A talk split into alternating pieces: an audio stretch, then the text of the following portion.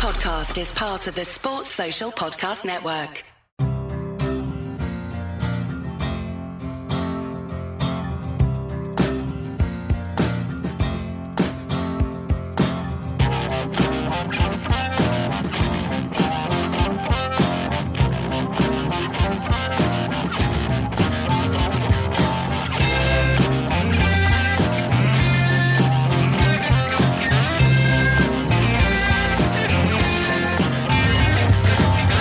Welcome to episode 503 of the Five Year Plan podcast, coming to you a few days after an eventful visit to Selhurst Park from Liverpool. With me, Joe Walker, to reflect on the weekend is first Reuben Pinder of The Athletic. Thank you once again for joining me, Reuben. How are you? Yeah, very well, thanks. Always a pleasure. Oh, great to have you back on. And alongside us today, another familiar voice to regular listeners. Welcome back, Grace Mathieson. How are you, Grace? Yeah, not too bad, thank you. It's been a while. Um, not much has changed, but yeah, still here. Still here, still here to oversee a Palace loss, but it's okay. You know, it's it's different circumstances. I feel like than than usual, but we'll get to that. Um, before we get underway, a word from our sponsor, Greene King Sport. It's the season for festive football, and the best way to watch it is, of course, at your local Greene King Sport pub. Christmas, a great time to catch up with friends, old and new. So get the team to your local for refreshing pints, delicious food, and live action of every Christmas cracker. Every fixture from TNT, Sky, and Amazon is live at Greene King Sport Pub. So watch every winning goal, every dodgy VAR decision, and every Palace goal win hopefully no losses in an atmosphere worth sharing. Download the Greene King Sport app as well to receive 10% off drinks every single time there's sport on the telly. Thank us later for that one. Right, back to the Palace. Another defeat, this time a late 2 1 loss to Liverpool. But that doesn't really come close to telling the whole story. I dare say as well, Reuben, it left Palace fans feeling a little bit more encouraged after the shocker that was that Bournemouth game. Oh yeah, absolutely. Like despite the result. Um, it was a very encouraging performance, given what we all endured against Bournemouth, which was one of those. I feel like you could sense that Bournemouth performance coming um, from the vibe following the previous game, the fact that it was midweek and just against the team on the up because they're finally clicking under their newly appointed manager. Um, so I wasn't surprised by that, as disappointing as it was, and then to see the reaction against Liverpool, which um, you know, uh, those of us at the game might have spotted at half time as the players went in at nil nil.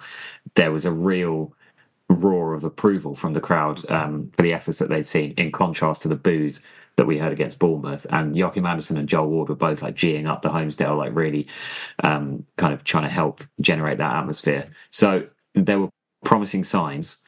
Unfortunately, undone by the result and the additional injuries that we picked up along the way, not to mention the suspension, which I'm sure we'll come to later.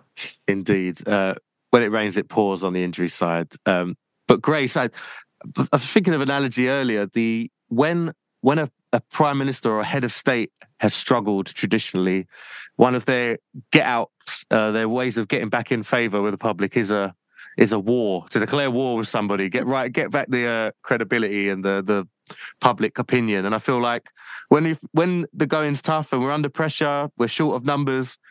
Nothing like a, a refereeing horror show to really uh, get everyone back on side and rallying the troops. Hodgson after the game, we maybe get into it a little bit more, Grace, but it was nice to see, having seen him kind of, one of the criticisms I saw for him that was that he was kind of just stood still on the touchline a bit, lacking emotion as to what he was witnessing on Wednesday night. But he was, he got a yellow, in fact, uh, on on the on the weekend, which must be can't be. He can't have too many of those. He's not really known for that. And after the game, he was not just angry, but pretty kind of dejected and almost like looked like he was fed up with football. It was it was uh, not I don't you know longer term. It's hard to tell, but it was the kind of performance and the kind of certainly display and reaction from the fans between the squad and and the crowd that Hodgson really needed as well as the team.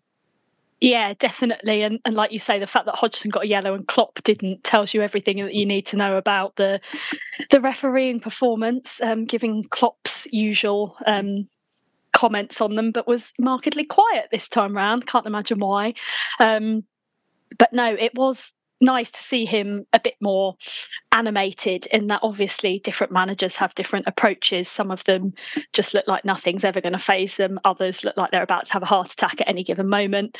Um, but it was nice to see what what all of us were feeling essentially come through that frustration that that annoyance and, and his comments afterwards I think were entirely justified um, especially given the the refereeing debacle which yeah I'll expect we'll come to later and have lots of views on yeah does, does your war analogy make PGMOL our version of the Falklands I mean, it, it, was what he it is what he needed at that moment. I feel like, uh, although given, I, I don't, I take it. Have you both seen the the Turkish Super yeah. League incident? You know, I, I, I think that generally speaking is sort of broader than Palace. I think that might be a little bit of a wake up call as to kind of just how much we do go at referees and refereeing decisions. I don't think there was any uh, threat of that uh, spilling over to that extent at Selhurst, despite the way it was going against us. But you do wonder if that's the thin end of the wedge with the way some of the discussion goes about referees. However, it, you know, playing it as it lies and looking at, at Saturday afternoon as it was, it, there were some really frustrating inconsistencies in that. Um, let's let's go to the red first. That, that then, Jordan, are you? I, I, the first yellow between you guys. Do you think? Do you think the first was a yellow? So so he's got in the way. He has then jumped over the ball and I feel like Van Dijk kicking it out of play almost deliberately and gone, look, it was because he was in my way, essentially got him the yellow. Am I seeing that in the same way? I like how we've both just made very un- indecisive expressions there. yeah. um, like, I mean, personally, I don't really know. I don't feel like that should be a yellow card because you see a lot of players do that to prevent opposition from taking free kicks all the time. Mm. It's probably against the laws of the game to do that, but then it's kind of at the referee's discretion when the kick is taken, right? I don't know if he's blown his yeah. whistle. Um, and then you see players who are about to take free kicks whack the ball into that player's shin just to make a point to the referee all the time as well. Yeah. He did jump out the way of the ball. Um, so, in you know, in, from my quite biased opinion, I kind of think the referee should have let that one go with maybe a word, um, because I mean, we've seen this at, at Selhurst Park before. Was it last season when Tomiyasu got sent off for two extremely soft yellows when he, he pulled Ayew back actually, didn't he, for a second? Yeah. So it's not it's not dissimilar to that. And I felt that was really harsh as well. Um, and with some of the new refereeing directives, like booking a player early on for something quite soft can put referees in very difficult decisions later on. Yeah. Like the the, the foul on Elliott it's not a not a violent foul, not even that cynical. Like he tries to win the ball, he's not. You know, you see a lot of fouls. Um, you know, Fernandinho and Casemiro were the experts at it in terms yeah. of like pulling players back on the break. This wasn't really one of them. Um, there were a few more players back, so you know it it did stop a counter attack. So the second one, I'm not really that bothered about in terms of being a yellow, but for it to be the double whammy and end up sending him off which inevitably tipped the game massively in their favour, is extremely frustrating. But you know, I, to answer your actual question, yeah, I think it's pretty harsh. Yeah, Grace, so you would you be more aggrieved with the second yellow than the first? Um, I think I was like Reuben said, not aggrieved so much that it was given, but maybe that it was given as a second yellow. I feel like so often we see fouls um, take place, and and we say, and commentators say, if he wasn't on the yellow, he'd have been booked for that, and they seem to let it go because they don't either want to have to make the decision, or uh, I know there's always this thing about them sort of balancing the game out and sort of giving one to each side. Though we didn't see any of that on Saturday mm. either. Which, which, by the way, I think is sometimes quite good refereeing. Like yeah. even if in isolation it looks like it should be yellow card, you take the bigger picture into consideration. That is part of a referee's job. Agreed, exactly. And I'm, I sort of, I always feel a bit of a hypocrite um, criticizing referees because I've got a twin brother, and when we were younger, we did our refereeing exam together. I failed, um, but that's that's another matter. But he he passed it, and he's continued to do it, and he now he's a lino up to I think he's on the Conference South, so at a fairly decent level. So I'm privy to a bit more of like what goes on and some of the learning points they get from the FA after games and things that go wrong, um, which is quite interesting. And there's more sort of analysis and culpability than I think they show to the public, which I think would probably be a good thing if they were more transparent about it. Mm. Um, but yeah, it, it, just comes down that that second yellow just felt like if that had been a Liverpool player that was on a yellow, would that have been given as a second yellow for them? I'm not entirely convinced, and especially not on Saturday, given Andy Madley. It felt like the two yellows he did give them late on were just to balance the books, given that we had what seven at that point, eight, Yeah. whatever it But- but ended up both being. Nine, teams committed nine seven. total. 17 fouls, both teams. We got seven yellows, they got two. Crikey. And then and then Roy, you chuck Roy a yellow in there as well. Um, and it- at that came at a point in the game where, uh, you know, th- th- that that kind of defending. if- Let's say even if it was cynical from I the second one, if it, if that if it was deliberate, let's say, there's an art form that I think a lot of the best sides. I don't know. I almost want to admire it because they get away with it so often. I wonder if actually they're just concealing it very well. The Fernandinho is a great example of it. Um, that you gave a minute ago, Reuben. Uh, Rodri, Well, at the moment, it as well, is- yeah. yeah, but Rodri's got six yellows this season. I've noticed, so maybe he's yeah, they're clamping down on him. yeah, which is about time because Liverpool still had a lot of occasions where they did it.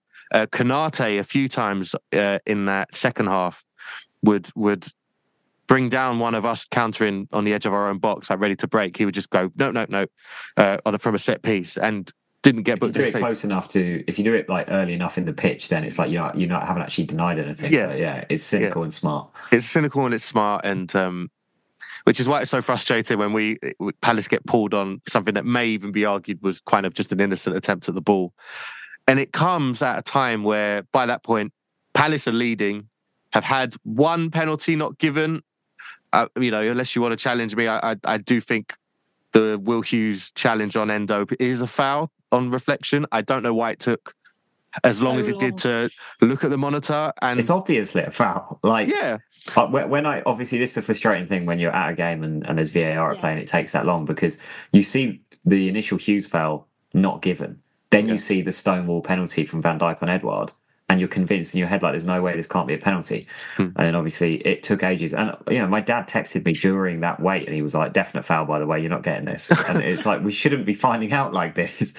Yeah, that's so strange. Yeah, because I in the in the stand, I just thought the longer this goes on, it must not be clear and obvious, as you know. And then, but then when he once he's told to go to the monitor, that's never the the good sign. And I would, yeah, it's the right decision, but it's strange it took that long to get there. Um, we are we do then get another penalty in the second half, which has been used as a sort of yardstick against why other penalties weren't given in I think the Arsenal Villa game, but I think not seen in the moment, but the right decision. Like, but they get uh, I forget his name now. The the young centre half that's next to. Van Dijk, Quansah, who looks a bit of a player by the way, but uh, quite uh, gigantic as well. But he was nowhere near the ball. He he, he trips up Mateta, and so uh, in fact, here's a question I'll throw at you, Grace. It's just come to me. How did you feel when he picked up the ball and there was a little bit of a commotion?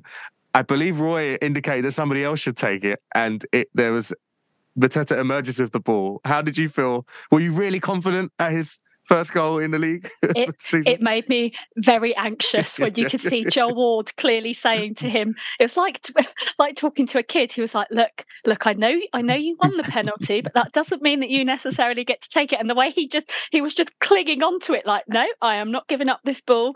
So then, once it became apparent that he was clearly ignoring management instructions, you just thought, "God, please." Please don't miss this, um, because I mean, yeah, I don't even want to think what the reaction would have been had had he missed it. Um, so thank God for everyone's well-being, blood pressure, um, that that he put it in the back of the net. yeah, It's like, shades, oh, it's, it's shades of odds on Bournemouth. Stern on the Xbox now. Yes, yeah. Um, yeah, I had the exact same reaction. I turned around to people sat near me and I just went, who the fuck's going to take it? like, honestly, because post Milivojevic, we've not had a specialist. And, you know, like Wilf had his period taking penalties and scored most of them. But when he started taking over that responsibility, I was very uneasy about it because, like, you know, as great as he is, that kind of thing's never been his his strong suit, but he, he had a pretty good record. You know, Kabai took a few here and there. Edouard's taken a few. Eze's taken a couple, I think. But um, yeah, I, I thought well, a bit like with the free kicks. Remember Andersen took a free kick against West Ham and just kind of lashed it. I was like, why don't you give it to him? He might be like one of these, you know, like Leighton Baines like defenders that just leathers set pieces. Um, but yeah, so equally relieved uh, when it went in. But I don't know who Joel Ward was trying to give it to. Edouard, presumably. I Oh, no, was stood he'd next to already- Joel was Ward the whole time, Oh, yeah, yeah. um, which I'm not sure I'd have felt any any better Yeah. about, to be honest. Gosh, yeah, it was. Um, yeah, a, a, tra- a potentially chaotic situation that's slightly avoided there by him just putting it in the net. Could well be his last goal for Palace if links back to Germany are to be believed, but we will see about that. But the game generally, I think before kickoff, as bad as Bournemouth was, I think even the most optimistic Palace fan would say we need to be lucky today. We're very short of players. Um, Clyne at left back didn't wasn't encouraging on Wednesday. You know he's up against Salah, and yet the players out there did as well as they could, but luck again was just not on our side, even refereeing aside. We've mentioned Mateta. He's come on because Edouard's uh, injured. Lerma goes down with, I hope, just cramp, but that was, it looked like cramp, but it was 65 minutes in, which gives you an indication. he was brilliant, by the way. Absolutely. Like, I, I, would agree on that. Really yeah. Um, he's in this kind of quite difficult period has been one of the shining lights, I think. And, but him pulling up over just over an hour indicates just how much these players that we do have are being stretched, put in their red zones, etc., etc. Then you have Sam Johnstone go down. I mean, first of all, Liverpool equalise immediately after Jordan Ayew, almost from the set piece. Um, there was a question about, you know, it's not the first time that Olise's failed to clear a, a, ball in his own box well, and it's led to a goal. Um, but it is what it is, and and that equaliser goes in deflected having at that point Liverpool had actually been kept rel- nowhere near our goal, really, very quiet. But history, I'm not sure we'll remember that outside this podcast. I thought we'd done really well. And then further luck when runs out when Sam Johnstone gets injured. Poor Remy Matthews comes in for his Premier League Pal- and Palace debut, in fact, full Palace debut after two and a bit years here, and gets involved a couple of times prior to their goal. But Harvey Elliott scores the winner, and all that effort just seems to count for nothing. I, I do you think if Ayew stays on that we play that out? I know it's just a, a pure hypothetical at this point, but Reuben, do you feel like that that that that red it's the red that kills us as much as the injuries? That's definitely what it felt like. Because watching the game, obviously we had like 24% possession or so. Liverpool had most of the ball, but we were doing really well at kind of shuttling them into non-dangerous areas and kind of only allowing them half chances at best. Um, you know, like we had a higher XG, obviously helped by the penalty, but generally they didn't create um, that kind of good quality of chance. And then the man advantage combined with the fatigue in our players' legs already did seem to make the difference, especially when they've got such good subs to bring on. You know, like they they were able to bring Gomez on, put Trent into midfield, um, and you know Elliott was was really lively when he came off the bench and obviously scored the winner. So that is definitely um, how it felt. It, it, it I got the sense at the time when it was one one with kind of like 15, 20 minutes to go that we could definitely hold out for a point if we just keep doing what we're doing. It didn't feel like uh, an equaliser, let alone a winner, was inevitable by any stretch. No, and and Grace, it's funny. Barely minutes before Ayew's second yellow, we bring on Olise, who let's not forget didn't start the game, and it was re- that was a real concern. It didn't promise a great deal for Palace uh, before the game. He comes on at one 0 and it suddenly looks like, oh, we can catch them on the break here if they do decide to get a bit brave, Liverpool. And then suddenly the red happens. You think, oh, actually, I probably probably wouldn't have made that change in retrospect because now we need to we need to find somebody defensive. And as Reuben mentioned, subs Grace love them, but the Palace subs that came on Olise aside, there's even, and you can include Remy Matthews in that, the, the task before them, it's it's a lot to ask from that set of players, right?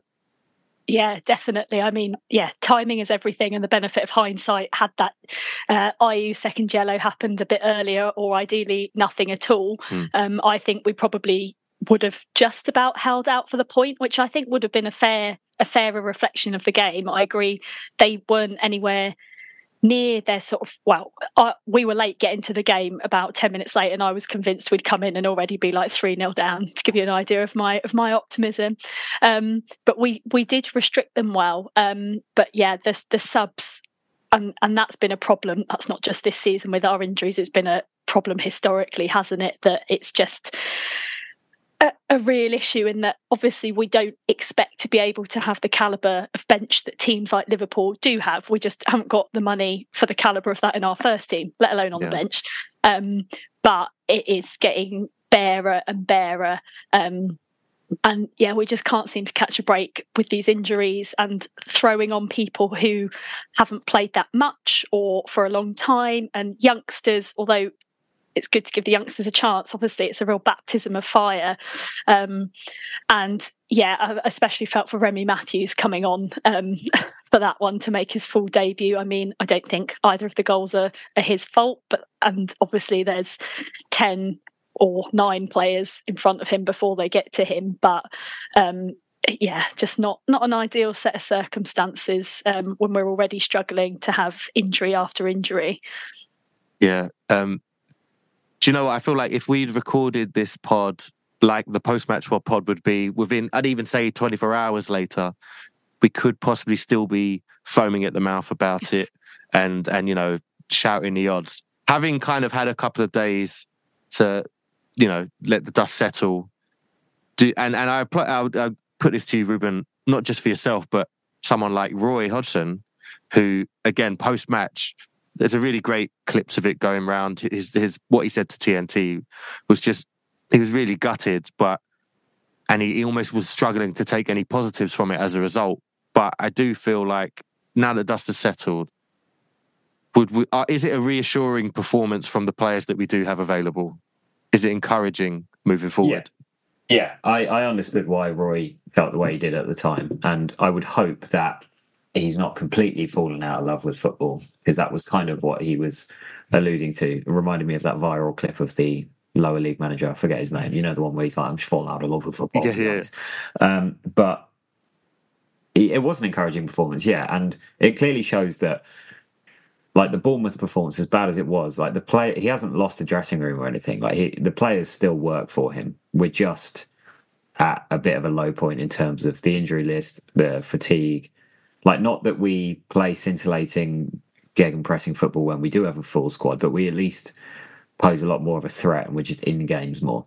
Um, so to be in this game for so long against, you know, they're top of the table now, right? They're yeah. very much title contenders. Um, they're, they're, they're an excellent team. We've got several world class players. So to to put up that much of a fight, um, even with ten men towards the end, it, it was definitely encouraging. Um, the, the the discouraging elements of it were how knackered everybody looked at the end.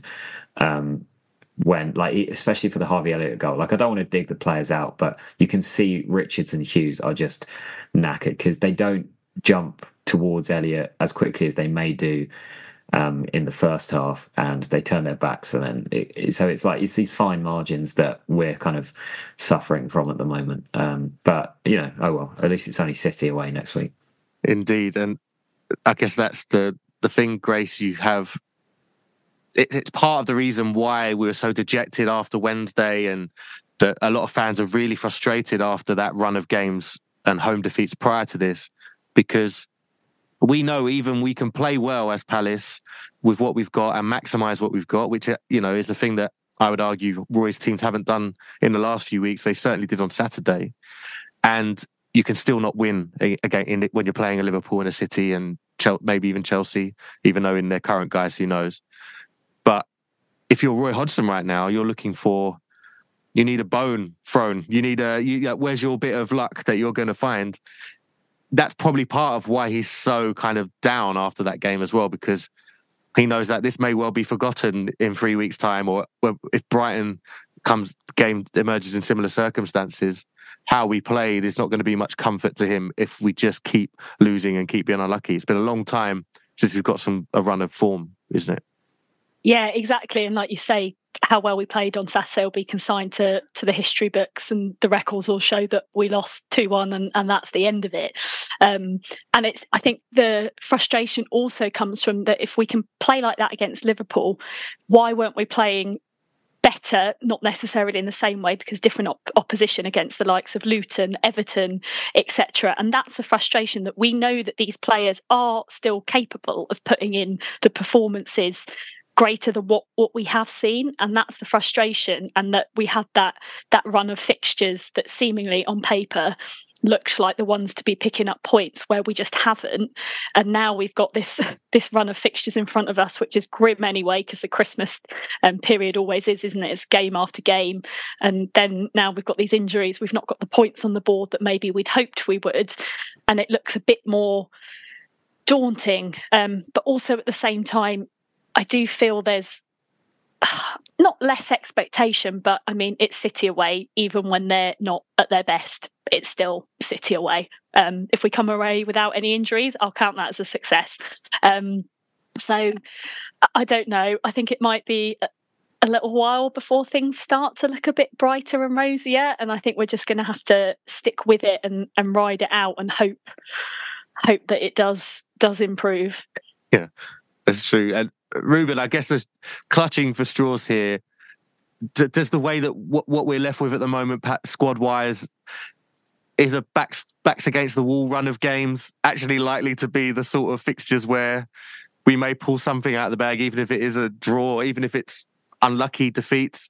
This is probably, given what is remaining, that that may actually be the preferable set of circumstances we're in, or am I really trying to scramble for positives? I'd, I'd say that's that's some good clutching there. Um, I mean, maybe like this kind of uh, you'd hope that a siege mentality can be forged for the Brighton game, where you know that's the scary one, isn't it? Basically, of the I mean, that, it, it is scary because you never want to lose it, hmm. but I do feel like we have quite a strong record of just drawing them one-one quite yeah. often, and right now I think we'd all take that. Um, as kind of depressing as that is in itself. But um, Chelsea also, they're shit, right? So we can get a point there, um, maybe. Like uh, the City game is a is a weird one because it it does feel like nobody has any expectation, as, as Grace says, and it's like you know maybe just play a bunch of kids and take the L, which is not like a particularly professional um, approach. Like you should be aiming to win every game, right? But like if we're being realistic, City are not 100%, but even at 90, like they're, they're, they're going to win. So we can kind of forget about that. If you want to talk about clutching at straws, though, thank oh. God Luton lost to City and Arsenal. Eh? Imagine if they got some points out of those games. yeah, that would set some panic. Totally. Everton have got four wins in the last five. If they hadn't had a points deduction, they'd be above Fulham and they'd be in like 10th or 9th or something. Yeah. So I don't want to look down the table too much. Um, and thankfully, at the moment, we don't quite have to. But uh, yeah, I mean, this is the thing. You never know. Like we do have a good. Uh, we have a habit of picking up points where we shouldn't and dropping them where we should win. So who knows? Who knows? Yeah, it's funny. I, I was expecting to see a lot more of the type of comments that would say, particularly when Bournemouth won at Old Trafford in the manner that they did, I was expecting a few comments of, well, you know, Wednesday doesn't seem so bad after all. It happens to the best of us. But I think it was just such a bad spectacle that I, I, think people even avoided that. Just quickly before we move on from part one, um, you mentioned about playing the kids. I, I don't know if this is going to be indicative of the starting 11 on Saturday anyway, but a number of sort of under 21 regulars didn't play in a game on Monday night. That's Ademola um, at left back, Ademola Ola-Adebomi, the sort of six foot four striker, I think he is. David Ozoh, who of course played a few minutes in the Liverpool game, and Sean Grehan and Franco Umeh as well, who can sometimes play at wing back but plays a lot more forward as well. They all train in with the first team at the moment, so are not playing in this week's under 21s games, which is a sort of we do need the bodies, but it's also a development from. I think Ozoh missed out on the last match day squad essentially because he played in an academy game or under 21s game the same weekend. And I think that that, that's very interesting. I, I, I'm not. I won't put it to you guys whether that means Roy is going to give a significant amount of them bench time or game time, but that is where we are at the moment. We we are. There's only so many more injuries before we start calling up people with squad numbers in the 60s and 70s. That's where we are. Um, but that is it in the part one of us will be here all night. Um, and I will be fishing for more positives from Grace and Reuben in three, two, one after this.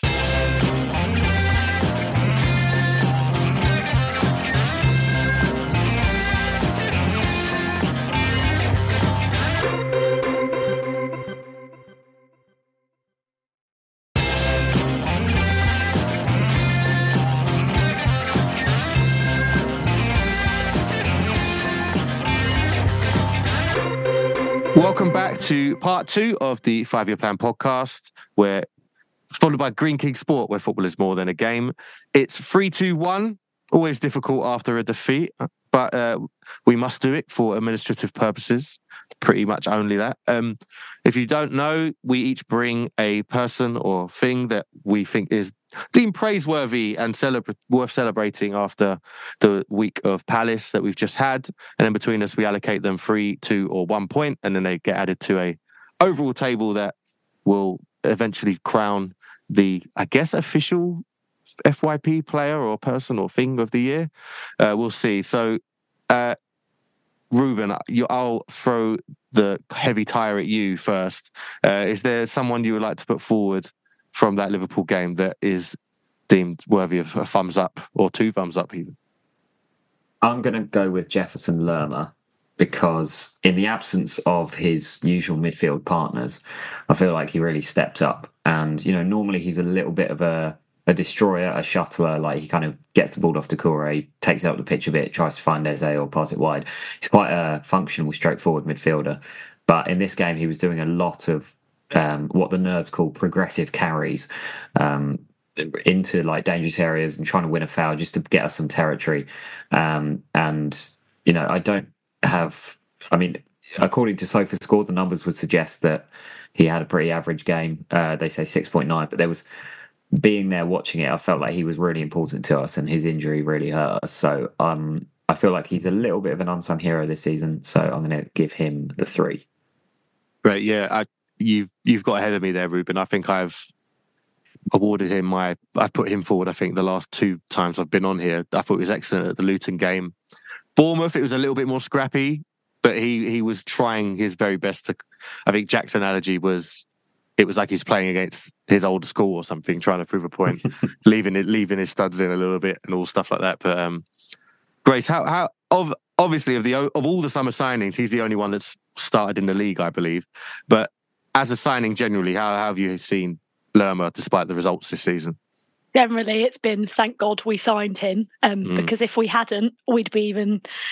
I mean that that seems to be where we're being hit with injuries this season in the middle. Um, obviously with Doucouré's un, unfortunate injury. So yeah, thank God we signed him, and he seems to have. I think he sort of goes about his business quite quietly and quite in a quite unassuming way. Like for large parts of the game, I don't always notice that he's there, which maybe doesn't sound like a compliment for the position that he plays, but I feel like there's nothing particularly flashy, nothing particularly like, oh God, why is he doing that? He just yeah. sort of gets on with it, sort of no nonsense. Um, but yeah, I think he's been been a great addition.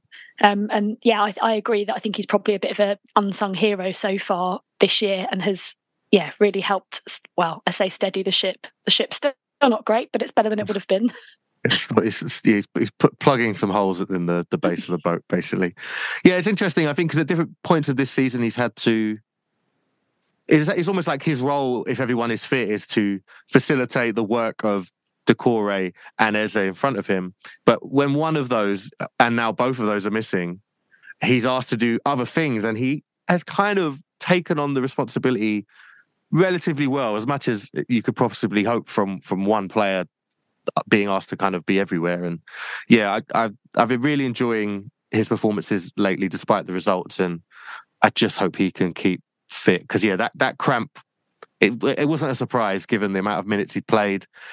He missed because he missed the game. I think it was the was it the Burnley game he missed because of uh like got injured or international duty or returned really late and has not had a lot of time off, I don't think, despite being jetted everywhere across the world. So, yeah, January's coming up. I think he'll get his rest there. Hopefully, that will be not too late for him. Um, Grace, your pick for three, two, one.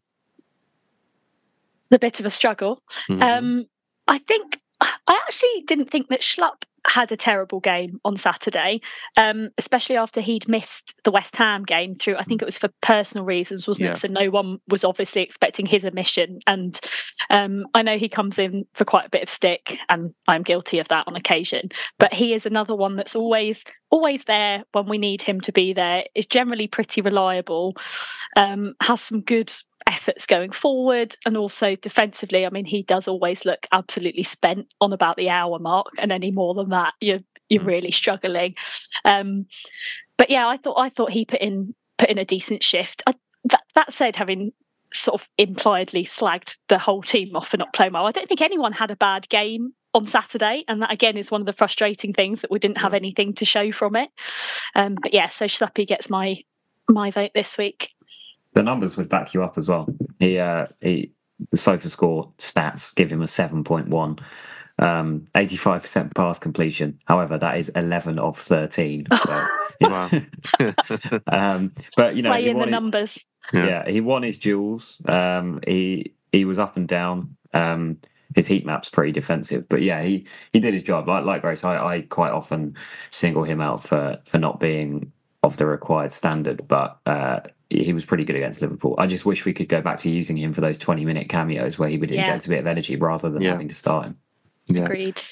it's it, it was indicative of I'm not I, I I believe well Liverpool made a halftime substitution at right back and moved Trent into midfield and um I, I imagine it you know there might have been an injury there I didn't a- actually find out but I think Schlupp's performance Schlupp kept them busy first half on being asked he's not had a great time wide left of a front three most of the season there's been a handful of assists I believe but like not it's not been performance wise his strongest period and yeah, I, I felt like there, he was causing enough problems at the other end of the pitch that, but uh, you know, you kind of thought, well, we- we're we're not out pretty early on.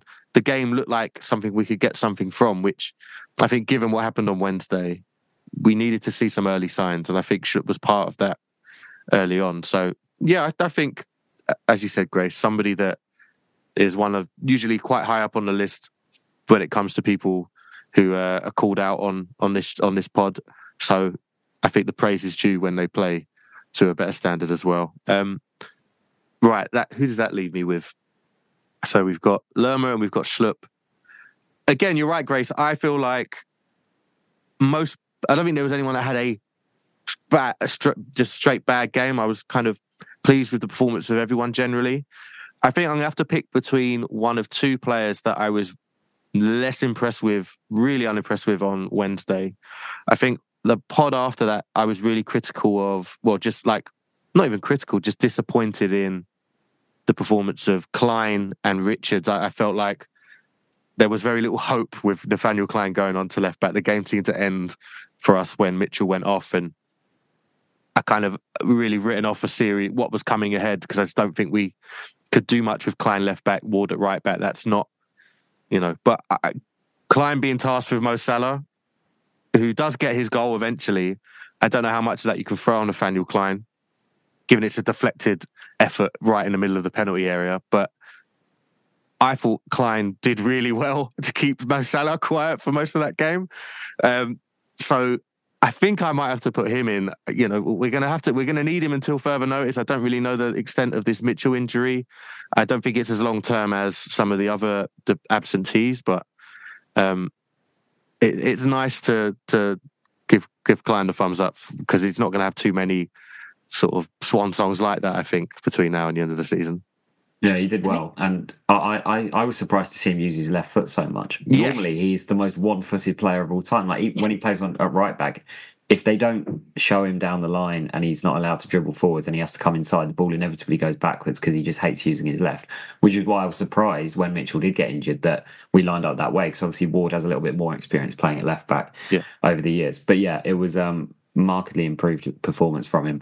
Salah was pretty um, ineffective uh, until late on. Obviously, that's why that's the difference between players like Salah and players the level below. Yeah. But for the for the majority of the game, Clyne did did a really good job in terms of because Liverpool threatened to hit, to to get in behind our line quite often, and there was always one of them, quite often him, to to prevent that from happening.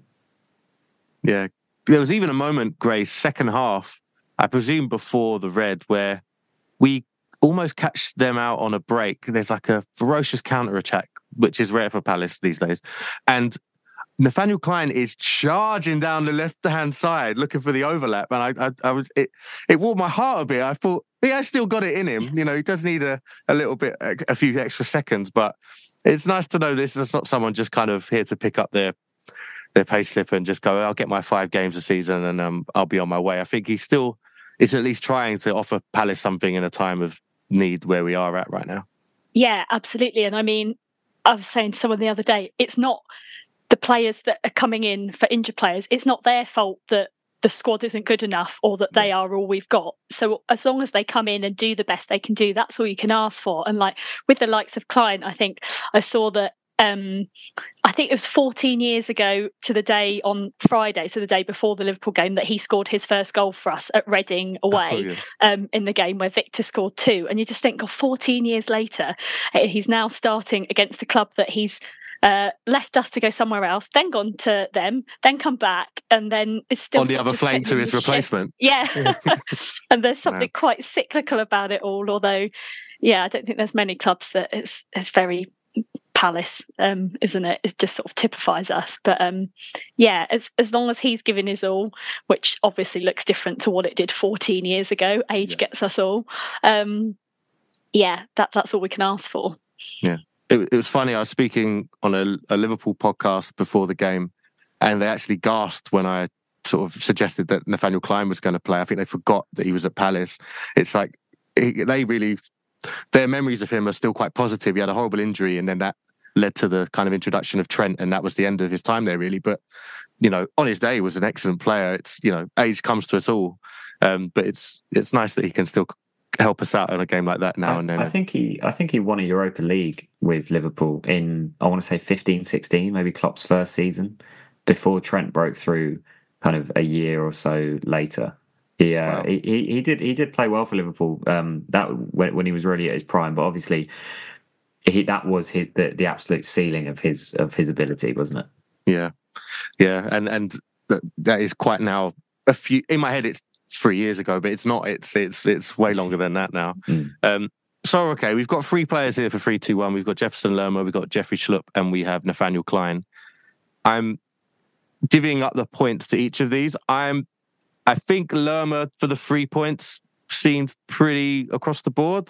Everyone's quietly nodding there. So Lerma gets the three points again. Um, do we? Who gets the two and the one out of Clyne and Schlupp? Is there any kind of any push, any any any push and pull here? Reuben, as the neutral in that two, in the, the two, how does that work? It's a bit of a the toss of a coin for me. Um, mm. Maybe uh, let's give Schlupp the two. I think just because we weren't expecting that sort of performance right. from him, and it was such a a big leap in terms of of of what we saw. So um, yeah, and also we we probably give him disproportionate stick generally. So let's give Schlupp a little bit of a bit, a bit of joy. Yeah, okay. Let's do that. So that's three points to Lerma, two to Schlupp, and one to Nathaniel Clyne. Almost certainly his first points of the season there as well. So that's a, a very snappy 3 2 1 and a very positive one. So thank you very much, guys. We can find diamonds in the rough for these performances. There are there's room to room to smile, reason to smile. Um, so that's a quick three, two, one, a quick part two. Uh, join us again for part three, where we take on some of your listener questions.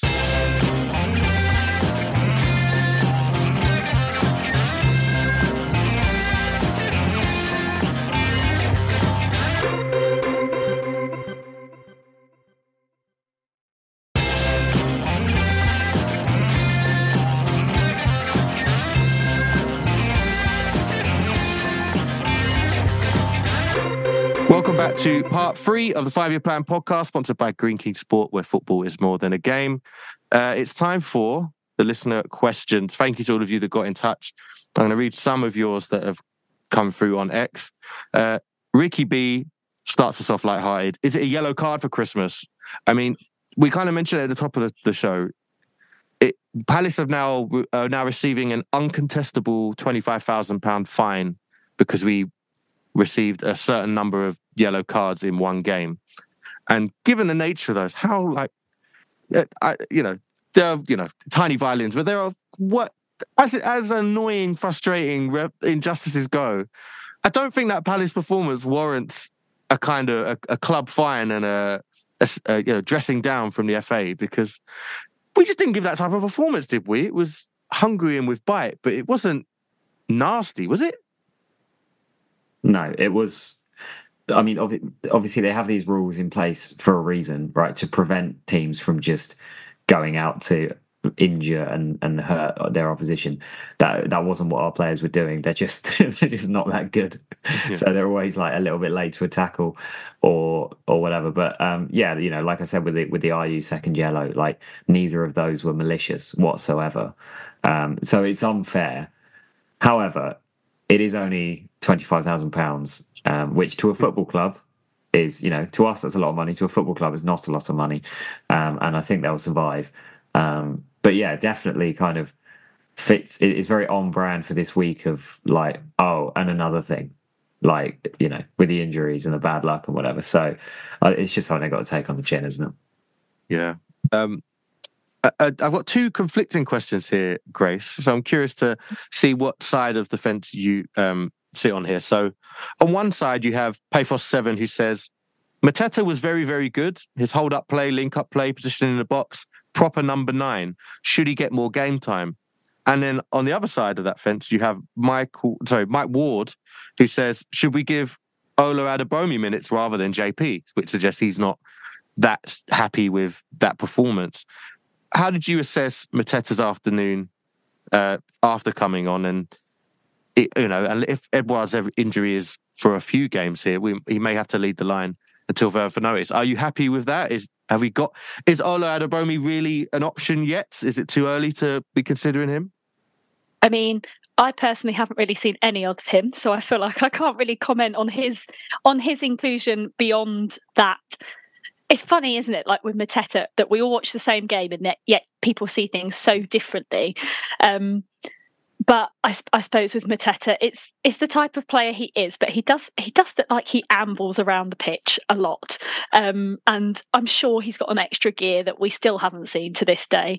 Um, but yeah, I, I don't think he did badly on on Saturday. I thought he did fine. Um, he he wanted to step up and take the penalty, um, rightly or wrongly, didn't shy away from it, um, and just wanted to do his bit and was clearly pleased to have scored and to have to have got his name on the on the score sheet. Um, obviously, goals and strikers generally is something in the last few years we've really really struggled with. Apart from um, obviously Benteke had that season where it was better and things looked a bit rosier. And since then, because we just don't have the money that other clubs do to spend on on a on an established striker, and seemingly we struggle to unearth these sort of uncut gems that other clubs all manage to find. Um, so we have to make do with what we've got, and if that if that means blooding a youngster to give them some experience, some development, then if nothing else, I don't think that's necessarily a bad thing. If the alternative is someone that's also maybe not going to score and is then also going to bugger off in January. So, yeah, it's hard, isn't it? Yeah, I, I, uh, on the highlights, I can't remember where I saw it.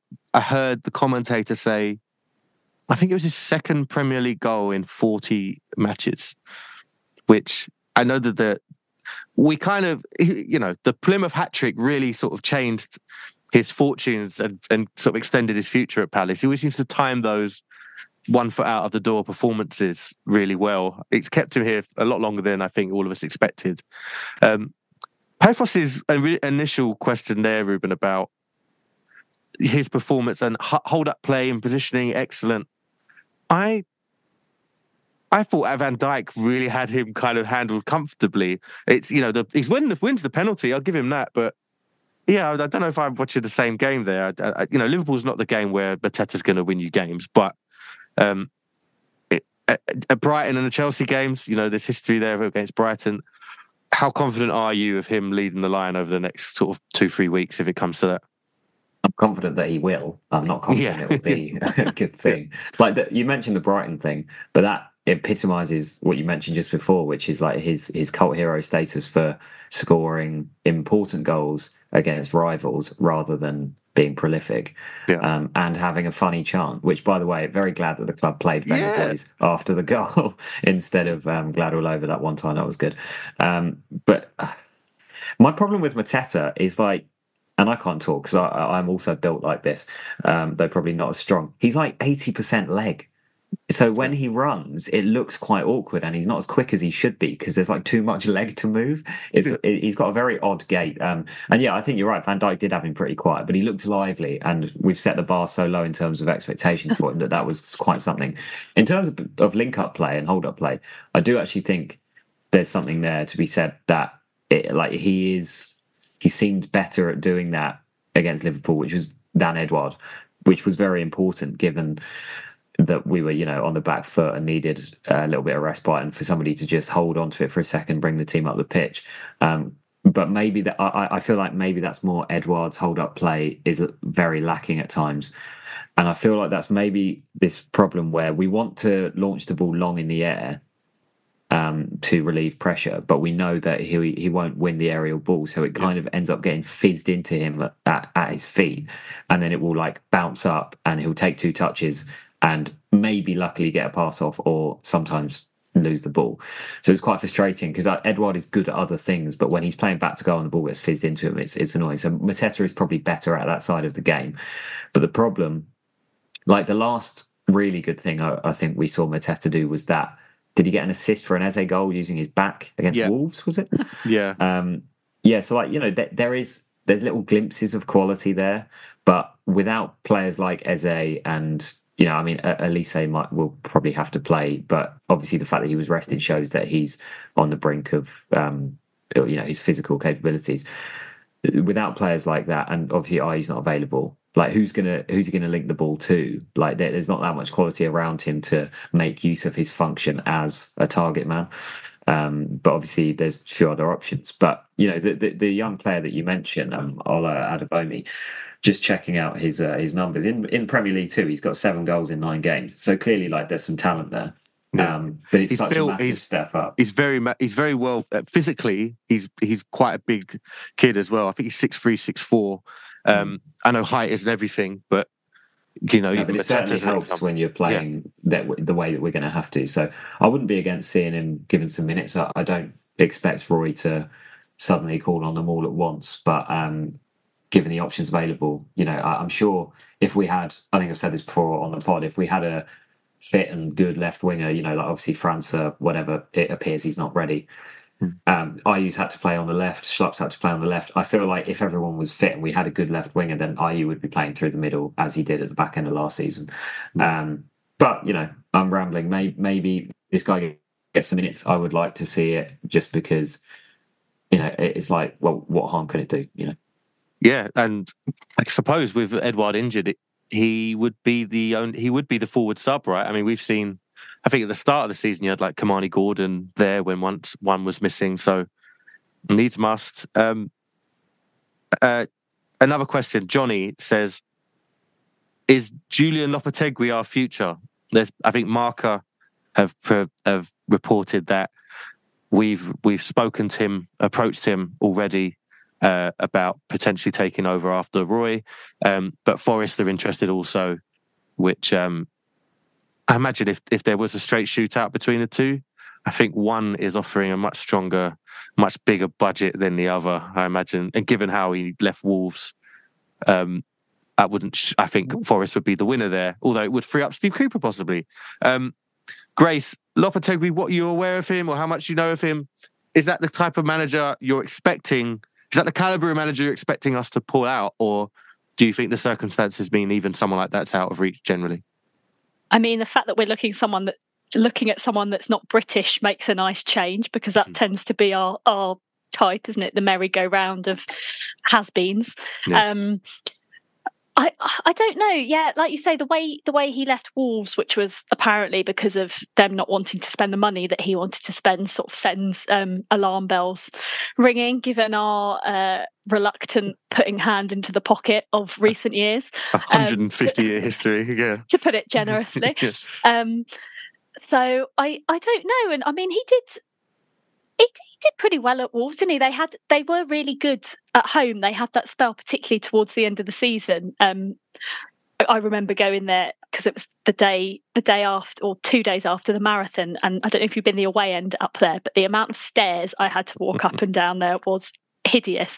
Um, only to watch us lose. I think it was two 0 um, and they set up quite resolutely um, whether we've got the sort of players.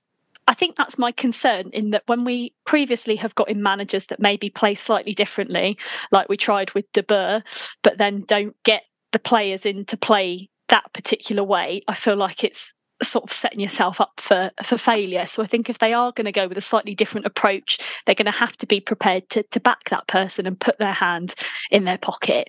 Um, so yeah, let's see if if Roy doesn't make it to the end of this season or at the end of the season, whenever it might be. Yeah, Reuben, if if a if a caliber of a Lopetegui is interested in the Palace job, is that enough of a reason or incentive to bring forward Roy's exit date? And that's a big hypothetical. Yeah, arguably, yeah. Um, he would probably be able to bring, uh, you know, attract a better quality of player in January. Um, he's he's got a good record as a manager. Did all right at Wolves. Left, you know, unamicably, but um, that happens quite a lot. However, it, it feels very unlikely to me. It seems like the more likely course of action is that we wait for Forest to sack Cooper and then we hire him because we don't want to buy a manager out of their deal. Nope. And Cooper seems to be on the verge because their chairman is, you know, even though the fans love him there, the chairman is uh, an eccentric character. Um, so yeah, it seems like that's the the more likely scenario. Um, and you know, as Gray said, it's nice to be linked with a slightly more, I don't want to say exotic, but, you know, like kind of cultured or, you know, a, a, higher level of manager that isn't the safe option. Um, however, you know, Parish has been burnt a little bit. Um, by the way, do you see De Boer just got sacked by an Emirati team after like mm-hmm. 13 games? Yeah, cheers, Frank. Um, but like, yeah, I, can't see it happening, unfortunately. I quite like, I, I would like it to happen just because I think it would be fun. Um, but yeah, it feels unlikely. Yeah, that's a that's a, a former Spain and Real Madrid manager, right? It's a, although yeah. the he didn't get the World Cup, did he? The because... yeah, he agreed to Real Madrid before taking it going to the tournament. It was then leaked, and then he had to resign before the tournament. Yeah, and then they and had then Hierro, and then his first, and then when he did eventually go to Real Madrid, he didn't do very well, and they no, got rid of him pretty quickly. He was gone within a couple of months. Yeah, so uh, yeah, maybe we'll hire him, and he'll be gone by May anyway because someone else's Forest have come in for him after. Uh, I'm trying to think. One one more question. Um, Liers says, despite the good performance, that's one win in nine, likely to be one win in ten after the City game. How worried are you that maybe there aren't three worst teams in current form? There's kind of been a light mention already from you, Reuben, of Everton where they would be without the points deduction, and kind of Luton's performances, if not the results. But um, Grace, how I know there's an injury crisis, and a lot of those injuries are quite long term, but is it a case how how much are you looking over your shoulder already? Are we at that point? I mean, yeah, the fact that we've been in this league for God knows how long and we're still saying, are there three teams worse than us? It's not mm. ideal, but we are where we are. Um, but I do still think there are three teams worse than us. Not entirely sure who they all might be. Burnley and Sheffield United, I think, are shoe ins. The third, yeah, Luton have distorted it a little bit with the better performances because I think if they can play like that against the sort of more middle group of, of teams, I think they will pick up some more points. Um, that said, I think that uh, hopefully, if we strengthen a bit in January, even if that's using the loan market, which we seem to have disregarded a bit recently for whatever reason. Mm.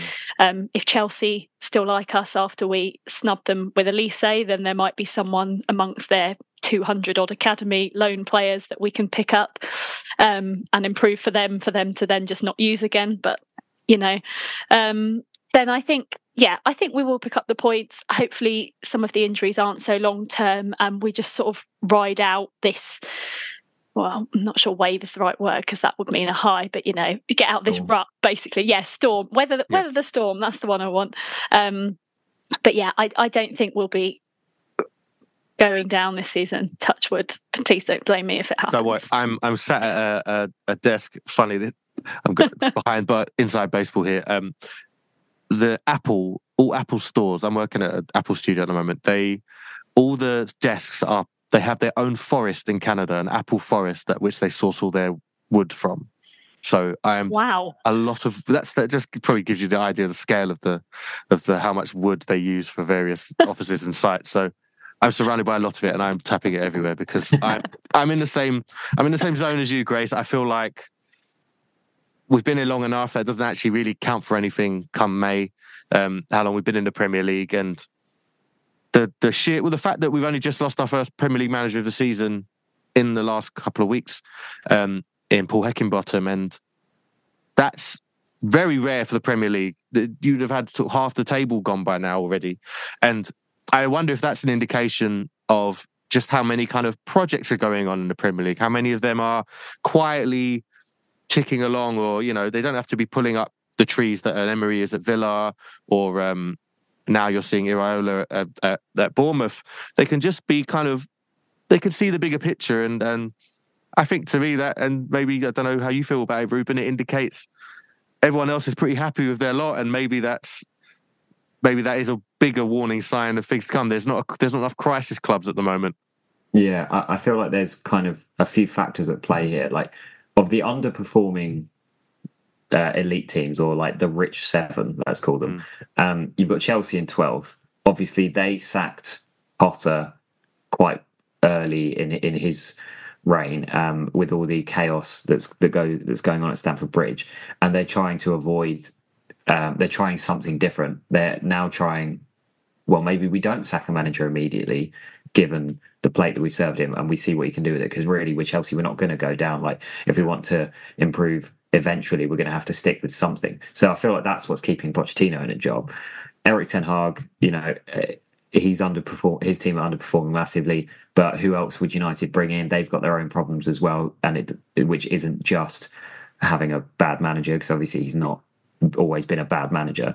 So there's various factors that are keeping those two in jobs. And then you look down the table, and the three promoted teams who occupy the bottom three didn't spend much money in the summer, and I feel like the promoted teams are now taking a slightly different approach um, given like their resources. So like not necessarily every year. Like obviously, Forest spent loads of money and just had massive turnover when they came up. Um, but like Luton, Burnley, and Sheffield United seem to be obviously Sheffield United have sacked Heckingbottom and brought in Wilder, but they all seem to have entered the season with the acceptance that they'll probably go back down and therefore haven't bet the farm on staying up because it's really, really costly if you do put everything into staying up and go down anyway. So they're kind of hedging their bets in that sense, which is why, you know, Kompany especially, he came in to transform how Burnley played and did it and then you know w- went up automatically playing great football so there's all these context that's keeping different managers in in jobs um, which is why we kind of stick out as as a bit of a like we don't even have the we play good football and it's all part of a project reasoning for keeping someone around. Um, but you know, uh, yeah, I can't remember what your question was, but you would expect half the half the table to be gone by now. But there's like little caveats for with every team as to as to why they haven't necessarily sacked their manager. Yeah, you can even apply that to us a little bit. I think mm. um, Selzy on one of the post match pods. I don't know if it was the post Liverpool game or maybe the one after Bournemouth. I think the phrasing he used, I'm paraphrasing though, he said essentially the club took the piss a little bit this year, kind of except thinking, ah, do you know what, we could probably get away with not, you know, just leaving Tyrick as the only fit left back and uh, Wilf has left quite late. Uh, do you know what? We'll see how we get on. I, I, there's going to be there's going to be a couple teams worse than us. We're not going to be struggling, but that doesn't account for injury crises and and and the players that are injured. It's not just the fact we've got players injured; it's the actual who those per- people are. And yeah, it's um, it's never not scary. I I I'm very rarely relaxed, but um, yeah, I'm hoping that that January does bring in something and some replenishment and some rest at the very least, if not new recruitment. Um, but yeah, we're not long away from finding that out. Hopefully, we've picked up some points between now and then, um, and that includes uh, thank you for your list of questions, by the way. But we have this weekend's visit to Manchester City.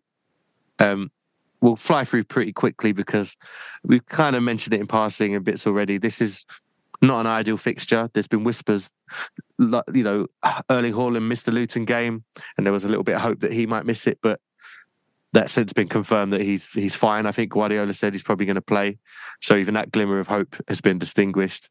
Historically, Grace, we've had a decent record there compared to other teams, but um, that's with probably a better set of players, right? Yeah, I mean, even at our strongest, I think you've obviously got to be at your best usually to play against City, even when they're not at their best, as they haven't been recently. Um, yeah, not not an ideal fixture um, for this time of year and with this depleted squad, but we're going to have to play them at some point, aren't we? So might as well get it over and done with. Um, and you never know, like we said, sometimes you get the scalps where you're not you're not expecting them at all um, and we know as much as anyone particularly from the first few years we were promoted how sort of the the effect that those sort of wins or even points can have on mindset when you're in a bit of a rut. So I think it would be ideal if we could get something, but I won't be too disheartened if we don't, as long as we avoid a mauling, not least because that's obviously not going to do anything to help anyone's mindset, players, fans, youngsters, or otherwise. Um, so, like I said earlier, yeah, if we can get through it without any injuries, that's that's a win in my books. Yeah two chaotic uh, games the last time we visited. So you had the the Vieira two 0 um, and then you have the defeat, the Haaland, the Haaland hat trick, where we I think we lead two 0 in that game, right? And then there's a controversial third disallowed, if I remember that rightly. Um, so it's it's a I, weirdly, I feel like City see us on a on a fixture list and go, "Oh, for God's sake!" Uh, which there's still some power in that. I, I don't agree with the idea that we throw a load of kids in. Maybe if we're losing, if it's a Newcastle type fixture and there's a sort of half an hour to play, maybe you do give people some extended minutes for the sake of it. But Reuben, uh, how much hope are you holding out? Hope, holding, mm, is it hope?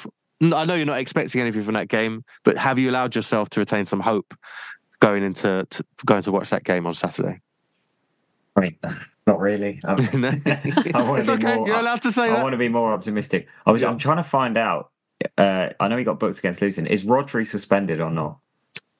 Oh, because I, I know he's recently been suspended, and they have a horrendous record when he doesn't play. He, but he himself has not lost a game for City in like absolutely yonks. So, um, but I don't think he is, unfortunately. I believe if he I, plays, I, I, think I think his yellow at Luton was his sixth for the season, which implies that he's got a few more to go ready and come back.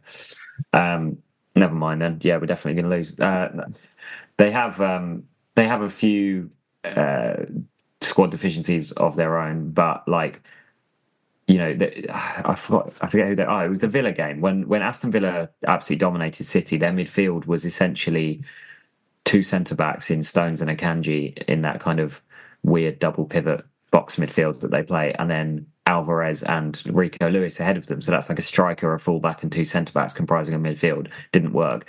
But then against Luton, they had you know Rodri, Kovacic, Foden, um, all of whom are excellent at passing and dribbling. So I, I can't see us having much of the ball. It's going to be a similar performance to Liverpool game. Um, well, similar approach to the Liverpool game. Hopefully, the performance is similar as well.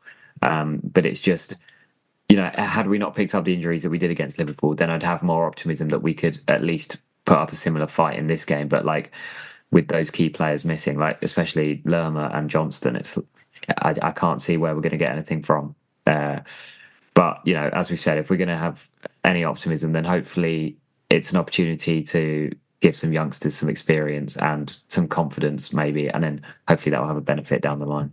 Yeah, I, I personally would hope that Grealish starts ahead of. I, I can't. I don't think I can take Doku against Joel Ward, even if it's a deep lying um, back four. I, I, I thought I thought Ward was fine against Liverpool. I, but Doku terrifies me. I think Mo, I think he terrifies every fullback in the Premier League. So I, I don't want to see that yeah. for ninety minutes. The completed take on stats would, would break Opta. Yes, they'd have to just pick pack it all up and start again. um, and Remi Matthews, who I imagine is going to be, unless Johnstone recovers, then it'll be Remi Matthews starting ahead of us rather than a Whitworth or anybody like that, who has been involved in in first team training now.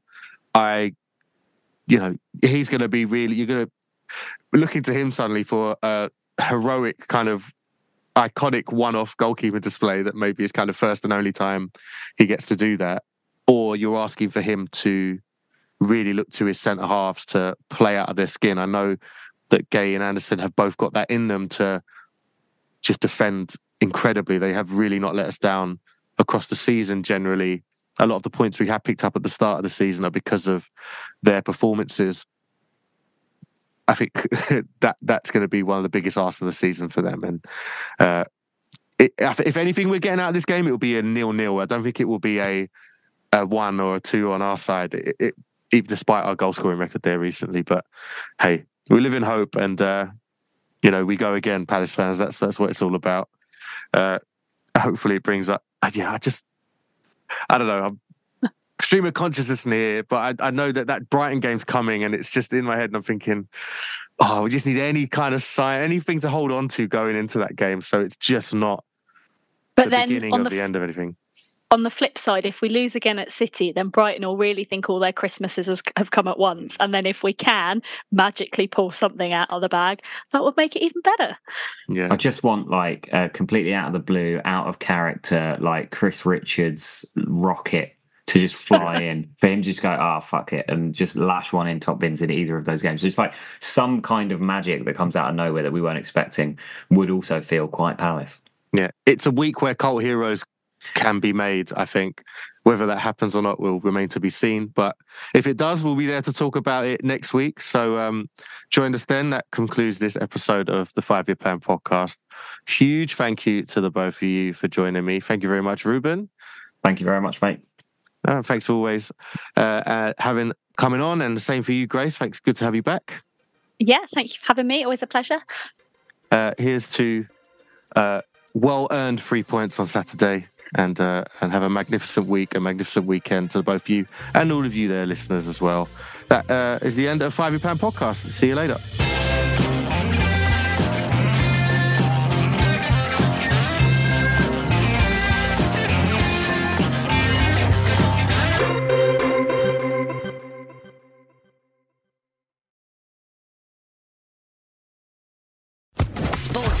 Podcast Network.